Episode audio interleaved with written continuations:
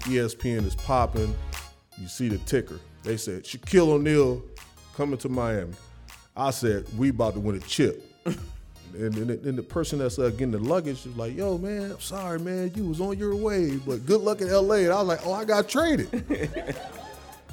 Welcome to Kneading Dough, the podcast presented by Uninterrupted and Chase. I'm your host, Andrew Hawkins, but you can call me Hawk. I'm a former NFL wide receiver, Columbia Business School grad, and director of business development at Uninterrupted. If you're a listener of the show, you already knew that. You're also probably familiar with what the podcast is about the extended version of the Kneading Dough video series, where superstar athletes discuss life changing amounts of money. But on this episode, we're switching it up a little with a special episode of the Kneading Dough podcast series, a mini series called Branching Out, hosted by myself. On Branching Out, we're sitting down with athletes who have moved on from their sports careers to go on to even more success in all sorts of business ventures.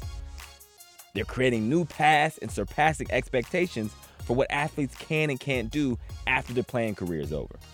And through these live tapings that take place in Chase branches, branching out serves to engage local communities and advance black pathways all over the country. Before we get started with this conversation, featuring former NBA All Star Caron Butler. Make sure you subscribe on Apple Podcasts or wherever you listen to your podcast. Yes, it's free. And yes, I'd like you to give the show a five star rating. And more importantly, tell a friend. Deal? Deal. Just Mic act like this didn't quick. happen yet. Yeah, act like you don't see us. All right. And now, I am pleased to welcome Caron Butler to this episode of Branching Out. If you know anything about basketball, then you already know Caron Tough Juice Butler. He was a two time NBA All Star, and as a member of the Dallas Mavericks in 2011, he won an NBA title. And since his time in the NBA, he's become a successful investor, a Burger King franchise owner, and he's put more than his fair share back into his hometown community of Racine, Wisconsin. But due to his troubled childhood, Caron almost didn't make it out of Racine. Playing in the NBA? that was a very distant dream. So let's get to it. Here's my conversation with Caron Butler in front of a live audience at McPherson Square Chase Branch in Washington, D.C. Caron, thank you for joining us, man. Seriously, I couldn't think of a better guest to have on this podcast to start off and really launch it. So I appreciate you being here, number one. Yeah, thanks for having me. All right, let's start early on. You grew up in Racine, Wisconsin. Yeah. Can you give us a little glimpse into what that environment was like? I know a lot of people when you hear Racine, Wisconsin, initially you like, is it black people there, right? it's like it's a real question. And um, the environment was extremely crazy because, you know, I grew up on the south side of Racine and it's right in between Milwaukee and Chicago. So this is at a time where WIC and food stamps and that thing, people was double dipping into that space. So if you take I-94, it's kind of of the equivalent of going from here to Virginia, where you can get two checks. And you, you know what I mean? So you diving into mm-hmm. that. So that was the hustle. But we also was the hub for violence because you had unfamiliar people in that space. So you had the GDs, you had the Vice Lords, you had the Latin Kings, you had everybody was hip to the game, but they wasn't hip to what location to stay at. So you had gang violence, you had obviously the drug trade. So I would imagine that the family you grew up with was very much a part of that lifestyle. Yeah, you know, my uncles, you know, the male figures that I had in my life, my two uncles, uh, my five aunties, you know, I had one that used to jump on me all the time. Uh, they used to try to, you know, be extremely hands-on with me, but I wasn't, you know, I wasn't receiving the message. And my uncles was always incarcerated, in and out the penitentiary, mm-hmm. uh, you know, battling child support issues and things like that. And I saw them as, you know, something I wanted to be like. And, you know, that was just my visual of what a man should be, mm. you know, back then. And I think that was the beginning of my trauma. Mm. So I mean that makes sense, I, and I always say that like, because whether we like it or not, we're products of our environment. And I don't care if you grew up in Racine or you grew up in Beverly Hills. Like for me, my older brother played football, and I had a couple. I had a lot of older brothers that went to both directions, uh, similar to, to your family. But the brother I looked up to the most played football. And I always tell people, had he decided to be a truck driver, I probably would have been a truck driver. It just so happened he was a ball player. And like you said, we are kind of a product of the people we grow up around and we look up to. When you talk about what you imitate or what you want to be like, I mean, that's just what I saw. Mm-hmm. You know what I mean? But I, I don't want to blame it on that, but you know, that was a heavy influence on what ended up happening to me going forward. So let's talk about that. What when did it up happen to you going forward? You started selling drugs at an early age? I was intrigued and fascinated, you know, by the things that you seen. You know, whether it was the Cadillac uh-huh. with the uh-huh. rims on it, whether it was the jewelry, whether it was you know having multiple women surrounding you because you know I I wasn't on the cute side and nothing like that. so I, I knew I needed had to make some money to you know that be the carrot to draw people in, and I wanted that type of attention. You know attention. what I mean? So I started hustling. You know, um, at the age of pretty much about 11, 12 years old, I was doing runs. That's very different than a paper route. I was a paper boy, and I can attest that there was no money in that. The, the time wasn't worth the money. I would make a hundred bucks after a month of work, getting up every day at 4 a.m. 1,200 houses. 1,200 houses, getting chased by skunks. So okay, so you're 11 years old, and it seems like by the time you're already knee deep into this lifestyle, you're not even old enough to even understand the gravity of things you're putting yourself in the way of. Yeah, look, I didn't understand what I was doing, but I knew I was making bread. Mm. So the money aspect of it is kind of what drove you to the the street life at that time. It was the reason why I was out there. You were a young man. You were at that time probably the man of the house. Mm-hmm. Um, how old were you when you had your first kid? I was 13 and a half when I had my first child. So you are living a you have grown man responsibilities at a young age and the money aspect. So so many of us get our first lessons about money from our family, mm-hmm. right? So for me, I had a grandfather who was in my life, and since I was really really young, he would always tell me a penny saved is a penny earned. He would end every conversation that way. So as I got older, I found myself hoarding money. I would never spend it. Like even as a kid, and I still have some of those same tendencies now. My wife hates it, but there's good and bad to it. So for you, do you remember like a certain lesson you learned from your family about money early on? Yeah, I mean, my, my family come from the South, Columbus, Mississippi. And, you know, my grandmother right now to this day still probably got buffalo nickels under her mattress. you know what I mean? So she she was a saver, she was an earner, she is a provider, you know, for, you know, my aunts and uncles, seven of them, and, you know, multiple of us, you know, over 25 grandchildren. And you know, what I seen was her balance, but I also seen her try to save every situation.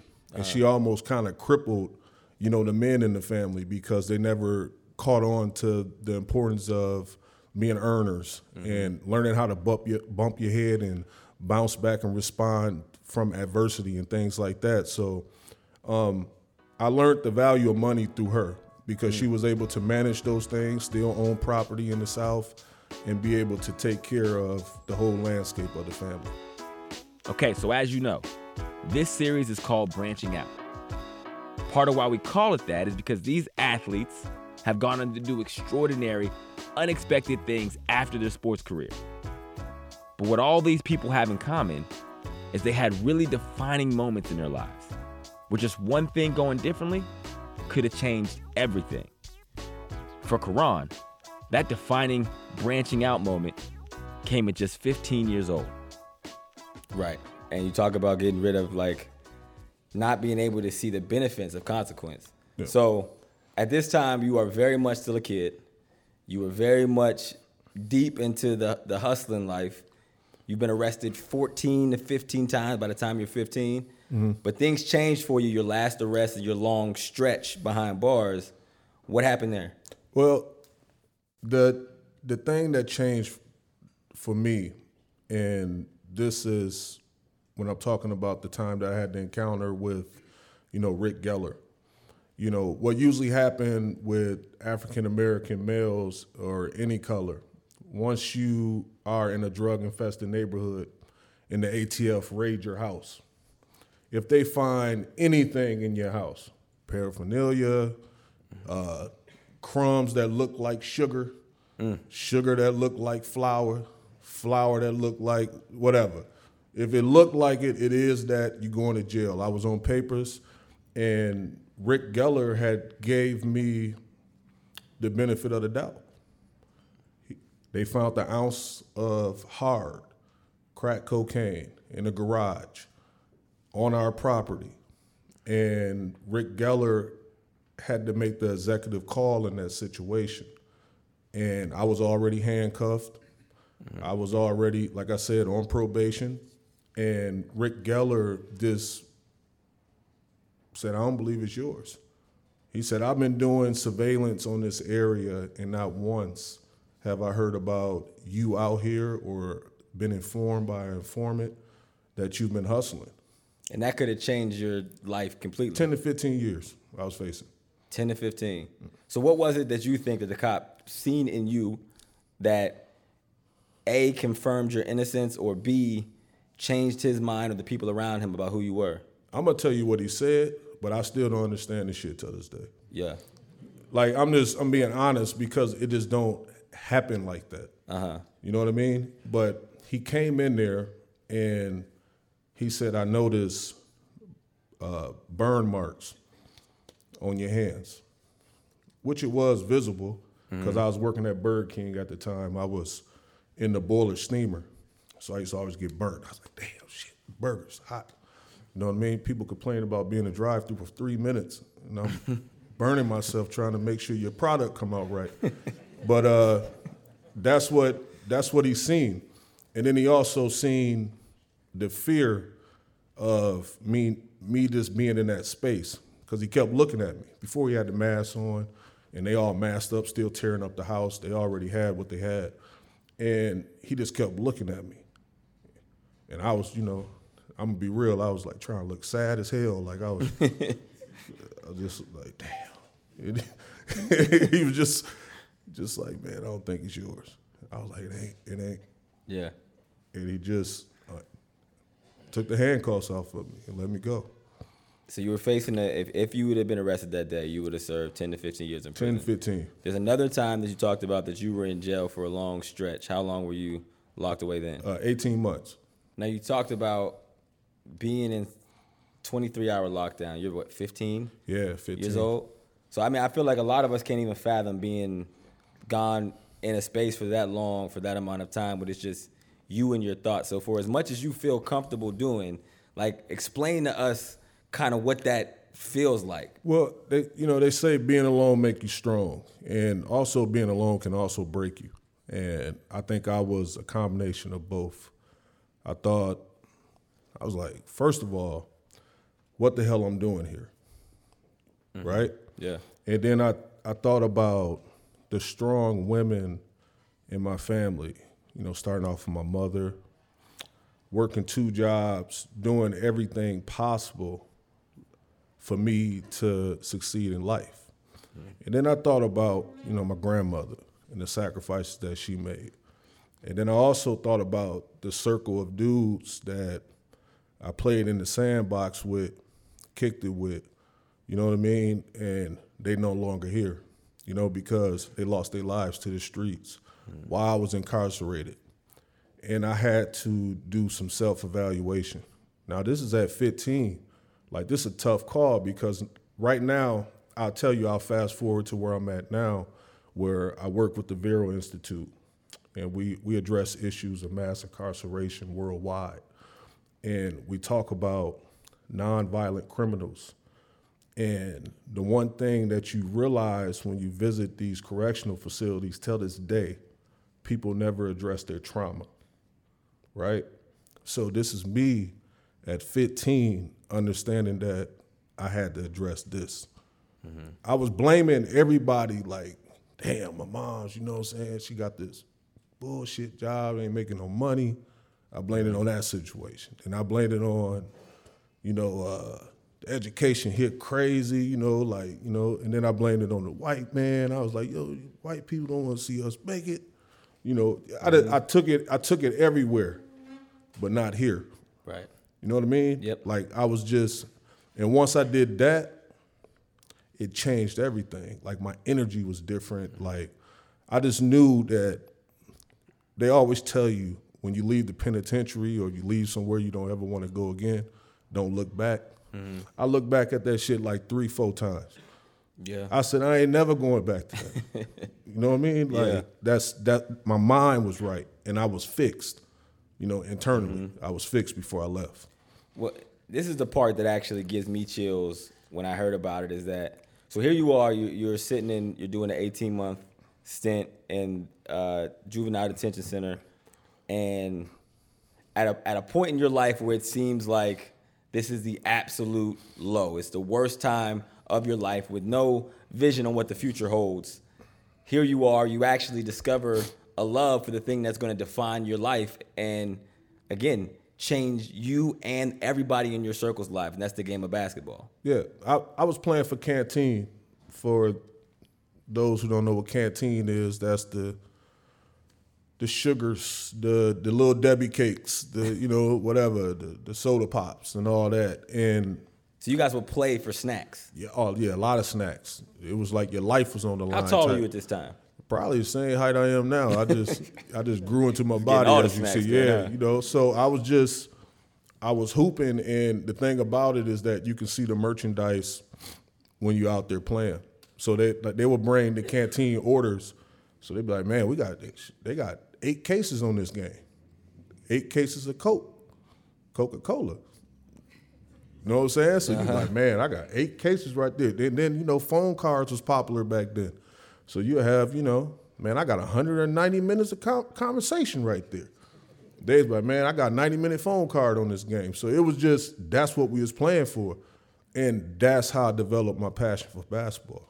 So again, it's just that's amazing to me that, and it's a lesson that you know when things happen, when you feel like you're at your lowest, and you seem like the poster child for that. That being able to spin that positive and being able to draw something out of it to work for the better of your life. Okay, so you leave there, um, you finish high school, not in Racine, you end up in Maine. How did that come about? because I got caught w- with uh, drugs, a gun, and school zone and all that stuff, I got banned out my state. I couldn't participate in um, the education space in the state of Wisconsin. So when I got out, you know, we went to the school board and, you know, tried to figure out a way to get in. But, you know, at the age of 15 and a half, 16, they banned me from the state. So my mom's was like, you know, what the hell are you gonna do? Like, where can he go to school at? So they say, ah, we got an idea. They brought these uh, these packets, and it was like from the floor to about right here. They said, this your English, this your math, this your science, and if you pass that, we're gonna bring your stuff for the next quarter. Mm. That was my education. Yeah. And I was like, that shit ain't gonna work. I, like, we can't pay for a tutor. We can't pay for anything. So, the guy at the Bray Center, a community center, Jamil Aguari, he said, Nike has a, a basketball traveling team, and I'm gonna reclass you. I didn't know what that was. I was like, reclass me? Like, what's that? He's like, man, look, you just gonna play basketball. Don't tell nobody your real age. Don't tell nobody you're 30. So I was like, how old am I? He's like, man, say you 15. You you gonna be 15 on this trip. So I got on the plane, first time flying, I'm sweating. uh, and we go to Indiana, and I'm playing against the short list of some of the best athletes on the planet. talking about Eddie Curry, uh, Darius Miles, all top 10 picks in the draft. And I went out there and I won the MVP. So when that happened, they were like, "We got something," and he was like, "I'm gonna get you into school." That's how I got out of Wisconsin and went to prep school. Got it. So, so for like me personally in football, there was an aha moment for me where, you know, my whole life I, I loved actually basketball, and so there was a time I was a junior in high school. I'm like five, same height I am now, about five seven. The same thing I And yeah, yeah, and I'm like, I'm, I'm working literally day in and day out on my on my basketball game. I'm, I'm gonna go to the NBA. It's gonna be lit. So I went to a football camp without putting any effort into football whatsoever. I go to this camp and I against top competition, I ball out, and that was like an aha moment for me. That ah, you idiot, you're doing the wrong thing. This is what you should be doing. So from then on, I became a football player. Was that that moment for you, or was it a different time where you thought to yourself, like, man, I could actually take this pretty, this basketball thing pretty far. So it's it's crazy because I've been wired to always think that I'm the best. So like if I'm in class, I'm the best clown in class. If I'm, you know, in the streets and I was hustling at the time, I'm the best hustler. That's just the chip that you have mm-hmm. on your shoulder. So when I went to that tournament, I felt like I was the best player. Now, mind you, these dudes are already slotted as the guys to be the draft picks, one and done guys. So my mind, when I came out of there, when you talk about that aha moment, I was like, if they top five and they say they're gonna make all these millions of dollars, like, and I just killed them. I was like, I was like, and it wasn't even like, you know what I mean? Like, it right. was just, it was no sweat. It was just like, huh, you want this work? You get it. and I just like you felt playing for canteen again. Yeah, like they were like, dude, we got we're gonna take y'all to Hooters afterwards. We're gonna feed you good. You just gotta bust all them up. I was like, bet. that was my mindset, you know what I'm saying? So after that happened, I was like, I'm a pro.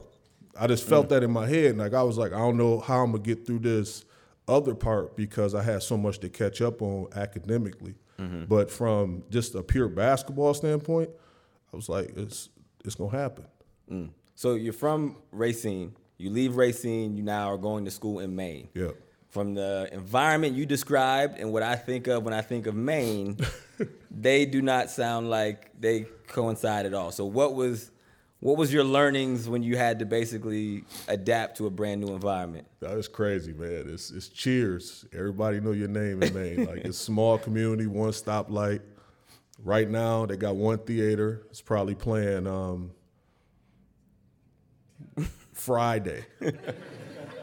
That's how far behind it is. You know what I mean? But like, I got with a host family, and my my first experience of sitting down with a family and just chilling, like, and just talking about, hey, how was your school? How was your day?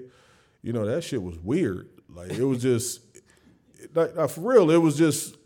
I mean, I just never experienced that.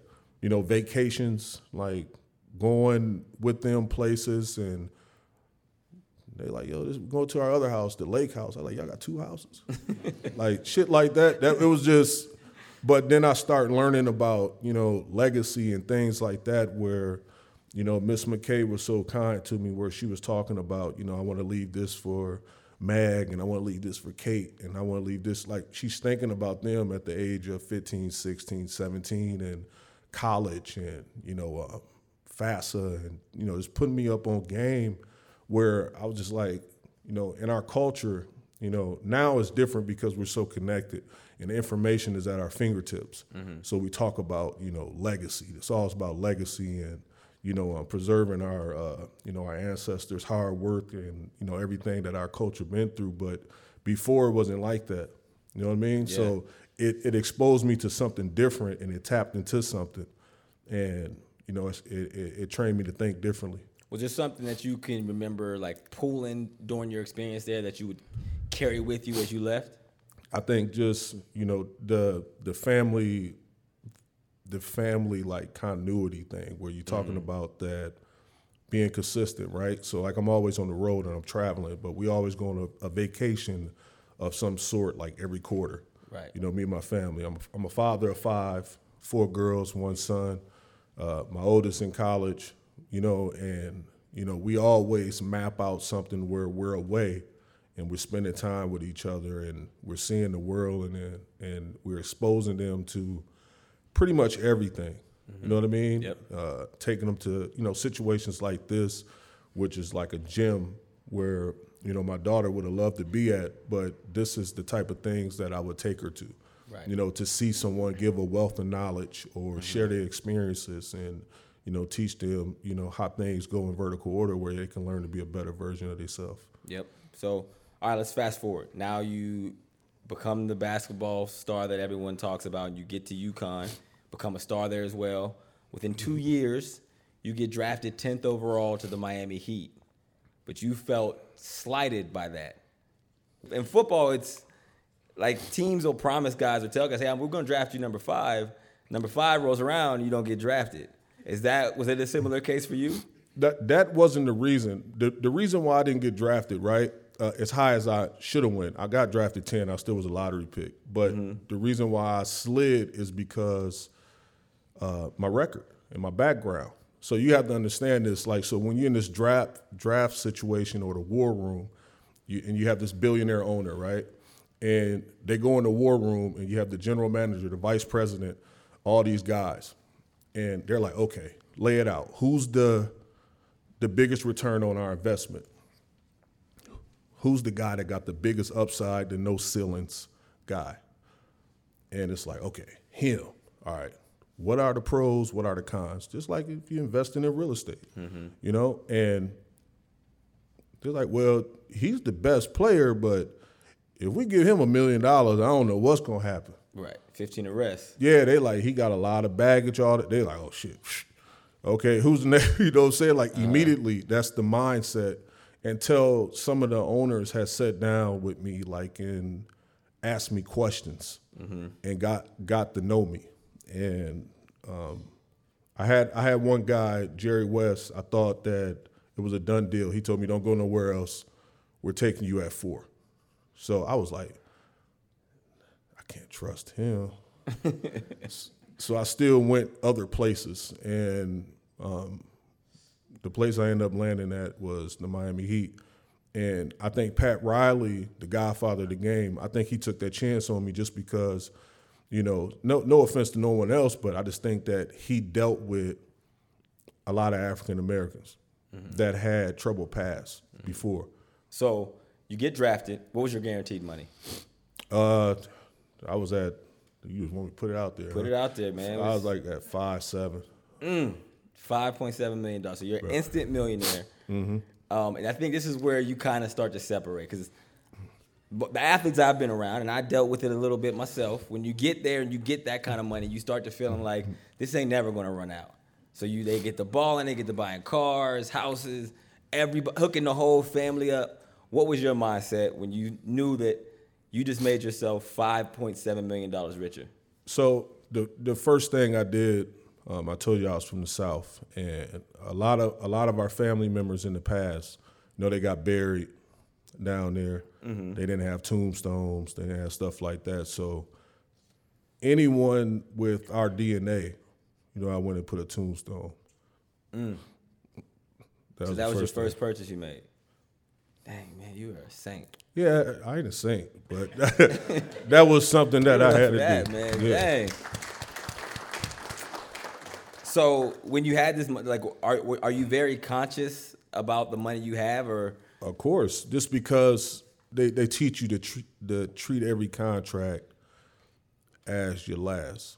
You hmm. know, I just I always thought like that because one, I I'm not supposed to be here. One, right? you know, so I just had that mindset. I was like, okay, I gotta give my mother a house. Okay, I do want a car. I get a Cadillac. Okay, that's cool. And then I was just like, I'm not gonna touch my my contract money, you know. And I had a great agent, and he had put me in a situation where I was getting, you know, endorsement deals. So mm-hmm. I was, you know, getting Topps and flair and stuff like that. And I put myself, you know, I self checked myself, put myself on the allowance immediately, where I wasn't spending that money, you know, just in case something happened. So no one in the locker room, like being around the big spenders, never influenced you or changed. Like you didn't go through your period of being like, Oh, it, it- it's crazy, but it, it never really happened because I, I was simple. Like I just wanted a Cadillac. like I, I mean, I was a simple dude. I was like, man, I just want a Cadillac. I'm a Midwest dude. I want to I want to make sure I got my jeans, heavy starch, with the crease down weren't the middle. them. Oh, yeah, man. man, with the crease down the middle with the Reebok Classics. That's all I wanted. You know, I was just chill, man. I was wearing a 10X. the 10X T-shirt. Mm. Now, we'll get to the trade that forced Caron to start thinking about basketball as a business in just a second. But first, all right, let's get back to my conversation with Caron Butler. All right, so early, really early on in your career, you learn about the business side of basketball. Yeah. You get traded away from Miami in a blockbuster trade that brings Shaq down to the 305. What what is your thought process at this time? Oh man, I was so mad. So you didn't see it coming at all. Nah, everybody seen it but me. I was in denial because, you know, Pat Riley, like I told you, I told you a story. Pat Riley took a chance on me, right? And then, uh, I, I, I called him. Like this is crazy. I got I ain't never told the story. So I called him, and I said, um, "Rouse." That's what I call him. Rouse. You know, you uh, you- they saying I'm Sha- Shaquille O'Neal coming to Miami. He's like, "Yeah, that's what they said, huh?" I was like, "Yeah."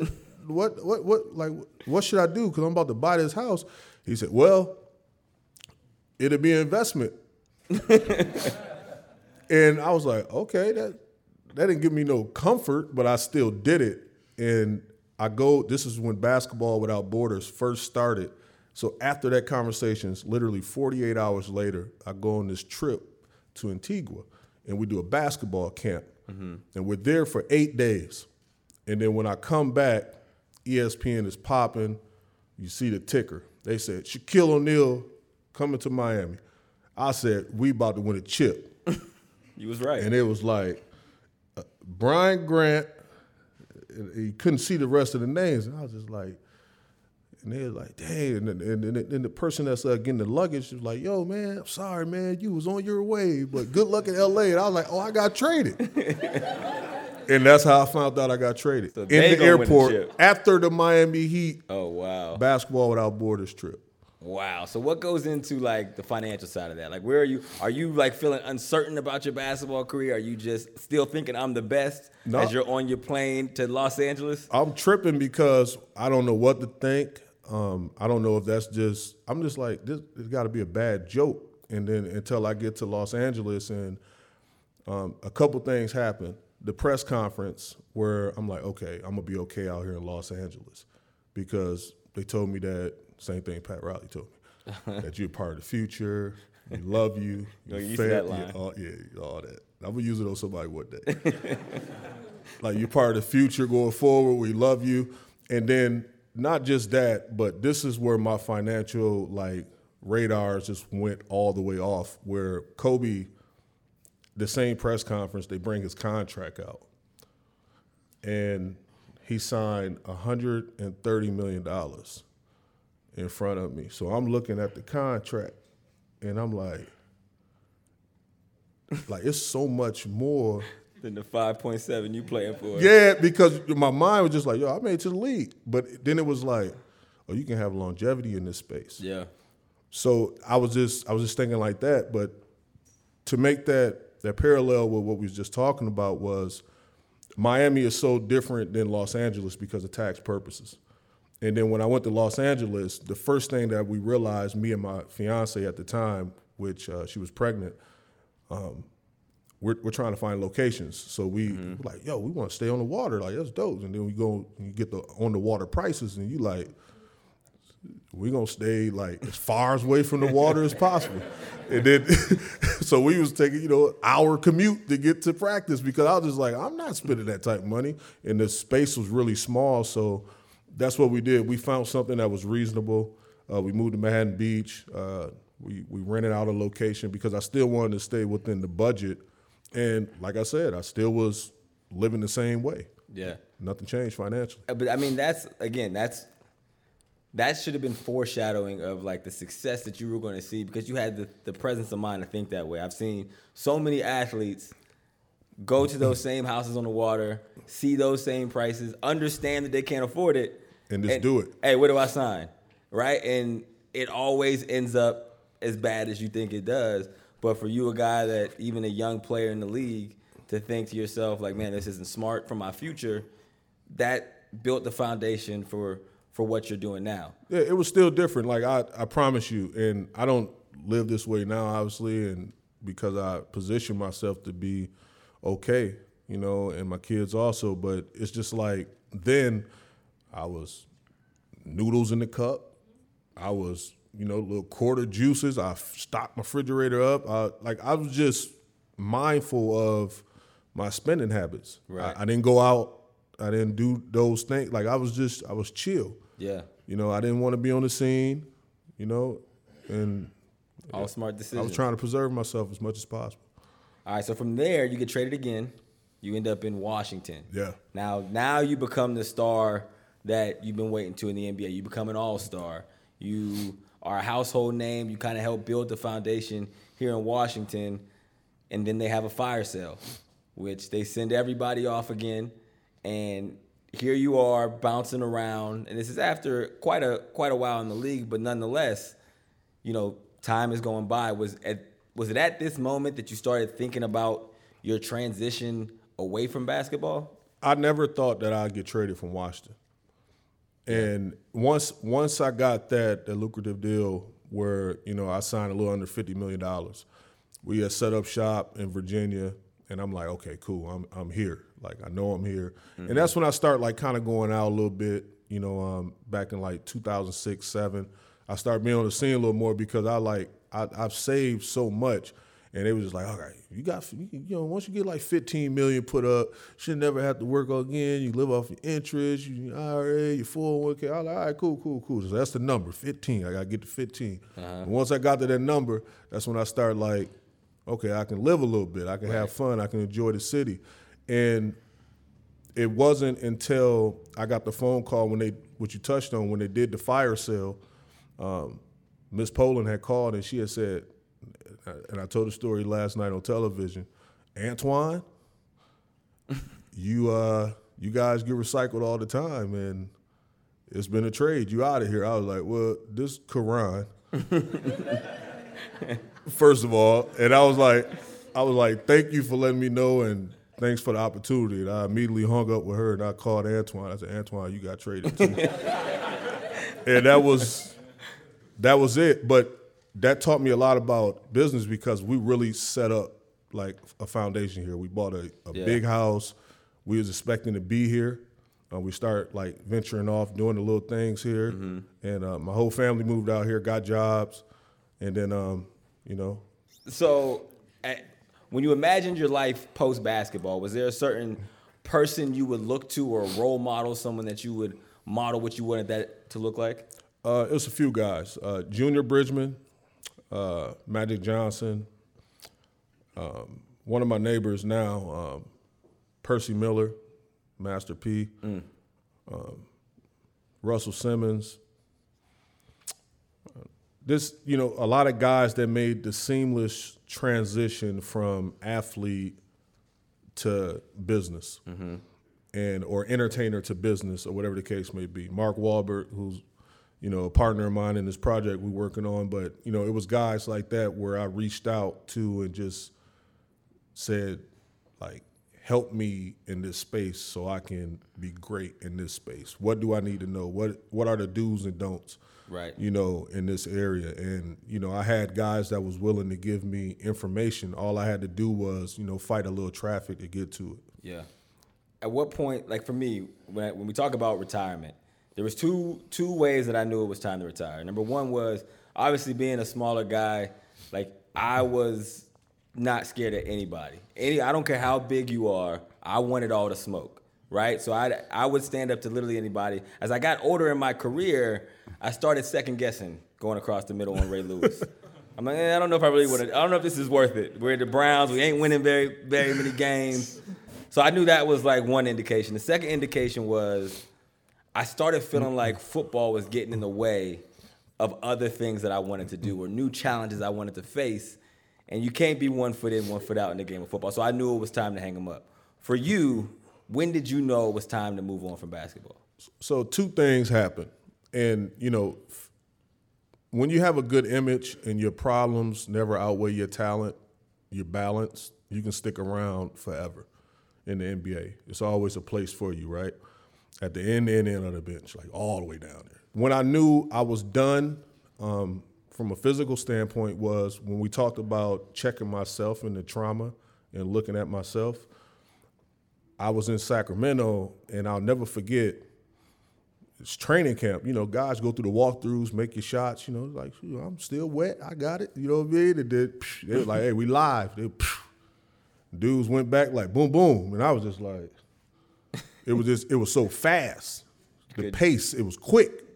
It was like I was just like it was just different, bro. And I was just like, I had to be honest with myself. I was like, I can't, I can't, I can fake it, but I can't do this. I can't move that fast. No, I can't do this no more. Like it was just that quick, and it happened over a summer. It was just like I lost like eight steps in, in one summer, and I just no knew working out. I just knew it wasn't happening no more. So how did you set yourself up financially to like to get ready to say, okay, I'm stepping away from the game of basketball. Financially, these are the things I need to have in place. What were they? Well, I had a two year deal already that was signed, so I knew I had guaranteed income. That's that's the luxury in basketball that we don't have in football. Yeah, it was guaranteed. So I had a three million dollar cushion where I knew that was coming in, cash flow off just that space. And then you look at you know the money that we already put up. You know, it was uh, a high number, and you know that alone we was okay with just living off the interest of that for pretty much ever, all of us. And then I looked at like what do I want to do next? Because now this is gonna be a two year space where I'm I'm like saying I'm I'm doing the down south goodbye. It's like okay now, see you later basketball. Okay, that whole mm-hmm. process for two years and like what do I want to do next? Like what's my niche? And I love talking basketball. I love creating content. I love uh, being the wallpaper on shows and things like that. So I said, okay, I'm gonna parlay that into, you know, being a play-by-play guy or in studio. And I started doing that. I started doing the draft combine. I started with college because that's a space where you know your name alone, you know, as a former NBA player, you can dive into that space and be a, a giant. And then I showed my value in that space, and it created space with Turner and Fox and all these other networks. And then I started getting my reps in um, with with radio. Like I would do spots for like bare minimum. Like they're like, you don't do it at this rate. I was like, yeah, I need the reps. Like I Yeah. need I need to get some reps. And you know, I, I did that. You know, um, and I I knew that that was what I wanted to do. But because I I didn't burn any bridges on any city out of the eight teams that I played for in the association, the second that my name hit the wire where it was like he's retired, I had I had options Yeah. from every organization. I'm talking about it's not one organization that didn't call me. You know what I mean? Like even this platform with uninterrupted, like it's it was a blessing, you know, because we done mm-hmm. work with each other for multiple years. But you know, I'm talking about the Miami Heat, the Wizards. Like, hey man, you want this job? It's a great opportunity, and, and, you know, it's like you know six, almost seven figure jobs. You know, Yeah. just there for you, all because you did the right things and you left a good taste in people's mouth when you left that situation. That's amazing. So tell me this: when you, for me, leaving out of football, there were certain things that I had to get used to in the business world. For instance, in the locker room, when you have a problem with somebody, you don't sugarcoat it. You walk up to them. You're very transparent. You're blunt. I have a problem with you. If that escalates to the next stage, so be it. We're in a safe environment where we could do that. You can't do that in the business world. No way. So, what are some things you had to unlearn as you transitioned from the court to the boardroom? Well, I, I tell you this, like a lot of things are trial and error, right? Because we're creatures of habits, which you just touched on, where we're accustomed to taking our naps a certain time. We're accustomed to people catering around us and, you know, having people, you know, pretty much cater around all our begging needs and everything. But when you're in this world, it's, cer- it's certain qualities that you can take from the sports space. You know, mm-hmm. you're talking about being consistent. All right, cool. Game at seven o'clock. You know what time you need to be getting prepared and stuff like that. So that's like same thing with the workplace. But you also talk about camaraderie and you talk about you know teamwork and understanding you know people deficiencies of what they can't do, but also what they can do, and you know highlighting them in that space where they're really good at, and gradually bringing them along in the areas where they need to work at. So you know I, I learned a lot of that being on the end of the bench. I also learned a lot of that you know being in the ownership space and um, being able to you know travel with the team my last two seasons and creating relationships, being at these boardroom meetings, um, learning how to identify conversations where I can just talk about anything, not just basketball or not just, you know, that. I could talk about politics. I could talk about this. I could talk about somebody passed gas. I'd be like, you know, any, like it, whatever's popping right now, rapper, anything. like I could talk about it. You know what I'm saying? And I think that you have to be extremely diverse in that space. You know what I mean to connect the dots. Right. All right. So in your, in your career, obviously as an athlete, you've experienced amazing wins. and tough losses. Financially, is there a loss that you can think back to that was a learning experience for you financially? And then how did you mentally cope with that? I think the hardest thing that I had to deal with was, and it, I don't, I don't want to say it was a loss because it was a bare minimal loss financially, but it was a hell of a lesson where you know you try to impact uh, your family as much as possible. Mm-hmm. People that's not. I always say this: like everybody got ideas. Like people, like, man, give me a million dollars. Watch see what I do with it. You know, and, right. But you have to be prepared for your blessing. You know what I mean? And mm-hmm. you know, I wish I would have just did certain things differently. For instance, like one of my first gatherings with my family, I told them they thought they always getting checks, right? We come mm-hmm. and like, oh man, he about to hit us off. I was like, you know what? Bring me your debt. Like, bring me all your financial debt. And they understand what I meant. I was like, you know, your bills, you know, stuff. So your credit is just like A1. Like, bring me your financial debt. Like, I ain't gonna give you a million dollars, but I'm gonna I'm gonna chunk off a lot of this stuff, the 20s and the 17s and the just bring that to me. Right. You know what I mean? So I can give you a event like a, a head start. Mm-hmm. You know, and I did that, and then when you're talking about business from a business standpoint, I did some things financially just for them that they wasn't prepared for. You know, because you have to have classes or you have to have like you know some financial guidance in that space. You can't just hand them that. It's like giving the kids some kidney in the kidney store. Like they never gonna stop or they never gonna right. know when to you know back off from it. So that was just the one lesson I learned. And then when I went back to Harvard Business School and I, I took case study classes there, I learned a lot of different ways how I could have navigated in that space and helped them. That kind of informed you that to be like, man, I should have probably went about it this way. Yeah, like you know, e- even you know, not even sending them to college, but like from a technical standpoint, if Gateway they have so many programs that exist from a business standpoint, and that's mm-hmm. right there in the community in the city where it take ninety days where they understand money. Right. Because a lot of people don't understand, like, okay, we're first generational riches, mm-hmm. and we want to become wealth, and we want to become, and we want to pass it on, you know, for generations and legacies. But um, people don't know what you don't know. Like, right. you, you you got to get educated. Education is everything. That's everything, bro. Yeah. So tell me this: knowing that, going through those experiences, what are some of Caron Butler's top rules for business? Like, what rules do you abide by yourself after going through everything you've gone through? Well, people always say don't be the smartest person, you know, handling your your vision mm-hmm. and, and and what you're doing, and I totally agree with that. Um, but I'm I'm being educated even in my space till this day. I, I also, you know, I'm not a guy that you know that swing at everything that's thrown at me. Mm-hmm. I think as you know, as young millionaires, you know, everybody's trying to be you know, which is no knock. You know, he's he's the example. Uh, you know, guys like Jay Z and guys like that, that's you know billionaires beyond, mm-hmm. and and making financial um, impacts. You know, around the world. But people try to be that just with. You know, take the elevator to that instead right. of taking the stairs and getting on base and learning the business and understanding the business. So, you know how to navigate and get back to that space. You know what I mean, and bring right. some people with you. So I just I try to learn the ins and out of everything.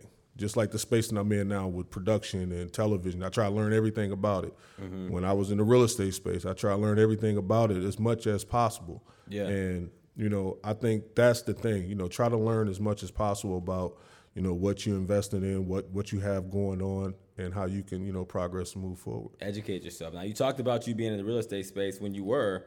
You had some developments in your hometown of Racine, Wisconsin. Speak about the importance of developing business in a place that shaped everything that you are today. I, it's amazing because we went back and we bought the community center um, that I grew up at, and you know a lot of a lot of things happen where resources are taken away from you know inner city communities. Mm-hmm. So we try to you know not only own the, the community center but also bring resources back you know, bring things like this back where people are getting inspired by, you know, people that look like them, walk like them, talk like them, and that can give them a wealth of knowledge and information. So I think that's amazing. And um, I think it's I think it's paramount that you know you own those spaces that you once rented. Mm-hmm. You know what I mean? Like even the landlords in that space, they they didn't look like me. Right. You know, and Yeah. you know I got a ton of eviction notices on my doors, and my mom, you know, looking and just panicking, and now we're in a situation where you know we're showing by okay they own these properties. Now you got the little kids out there saying like, yo, I want to be a, a landlord, I want to be an owner, I want to you know do all these things. Like the their imagination are running wild because of they seeing us out there doing that. Because they're seeing examples of people that look like them, No doubt. come from from their environment. Now, let's talk about legacy. That's a perfect segue. What do you say to the eight year old who is in Racine, Wisconsin, who might not see a path for becoming Caron Butler? How do you open his eyes up to that? Man, I, I always say it's no ceilings, and what I mean by that is, it's it's it's nothing you can't do. You know, I go back to the the schools all the time, and I'm I'm principal for a day. You know, in all these communities where I go to the elementary schools, and then I go to the high schools, and then I do uh, assemblies, and I talk to the kids and just tell them that I want them to understand that some of these principals, some of these faculty members told me that I wasn't going to be absolutely nothing. And when I told them some of my dreams, they just looked at me like, for real? Like, that's what's up. like, you know, but you need to go to case and get ready to learn how to work that machine, mm-hmm. you know, and be on that assembly line. So I tell the kids, don't be discouraged by somebody that don't see your vision. You know what I mean? And don't don't let someone put those their shortcomings on you or their lack of vision on you. And, you know, they see it. You know, they see us pulling up, they see us owning things, and they see that that's a reality and that's a tangible, it's something that they can accomplish. So tell me this now, and this is a perfect way to kind of wrap this conversation. What does winning, what is the equivalent of winning a championship look like to Caron Butler on this side of playing basketball? Closing deals. I I, I won three championships this week. Uh, I did. three rings. Yeah, man. Uh, connecting with y'all, closing this situation down, going to Atlanta, closing another one. Like that's that's a great feeling because being able to preserve your mind and your legacy from away from the sports arena and being able to have value. You know what I mean? Like like real value, like substance value. Um, it's it's it's a unique thing. You know what I mean? And you can't take it for granted. So um, it's it I, I can't describe it. It's a it's a crazy feeling, but man, we got a lot of rings, got a lot of championships, man, and it, it feels good, man. It feel really good. That's amazing. Look, Caron, we appreciate you joining us here, man. Where can we find you on social media? Uh, at Real Tuff Juice, uh, Twitter and Caron Butler Instagram. Follow me, I'll follow you back. And also the book. Where can we where can we find the Tuff Juice book at? Uh, Amazon.com, Barnes and Nobles. And for anybody who don't doesn't know, they're making a movie about Caron Butler with starring Mark Wahlberg. Or Yeah, Mark Wahlberg is the police officer, uh, Sergeant Geller. Uh, he's producing it, and um, Can I play Caron Butler? Let's just get right to it. This is what this is all about. We'll, we'll, we'll offline about it. Caron, we are. Hey, hold on, hold on, hold on. We gotta stop. Hold on, hold on. I gotta get to this. And shout out to you too, bro, because you know you just signed over and you're doing something big with your movie and, and, and your life and your life story, and that's amazing. And that's going to be inspiration for not only just the listeners and you know you guys. Y'all see this in the flesh, and y'all can go back and share these stories. But that's what it's about. You know what I mean? Like me and my brother was just talking about this in the back where. I said, man, where else do you guys do this, and how do you get um, seats in this this type of engagement? Because if I had had access to this, like, do you know, like, I would have been so far advanced, like back then. Like, if I had access to this, you know, with people that look like me, talk like me, that go through the struggle, if they're exposed to things like this, it could change their life, like for real. It can really change their lives. That's amazing, Caron. I mean, again, appreciate you. You are the epitome of more than an athlete, what branching out is. And we appreciate you sharing your story here to trying to help change the narrative and hopefully inspire somebody else. Let's give him a round Sir. of applause for Ron Butler. Thank you.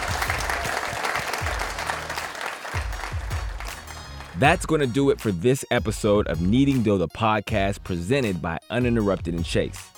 Make sure you subscribe, rate, and review the podcast wherever you listen to your shows. It's free, it helps others find the show, and that way, you'll never miss an episode. Thanks again to our partner for this show, Chase. Head over to chase.com and see what Chase has to offer. Our executive producers are myself, TD St. Matthew Daniel, and Ben Adair. And I'm Andrew Hawkins, aka Hawk, telling you what a wise man always told me a penny saved is a penny earned.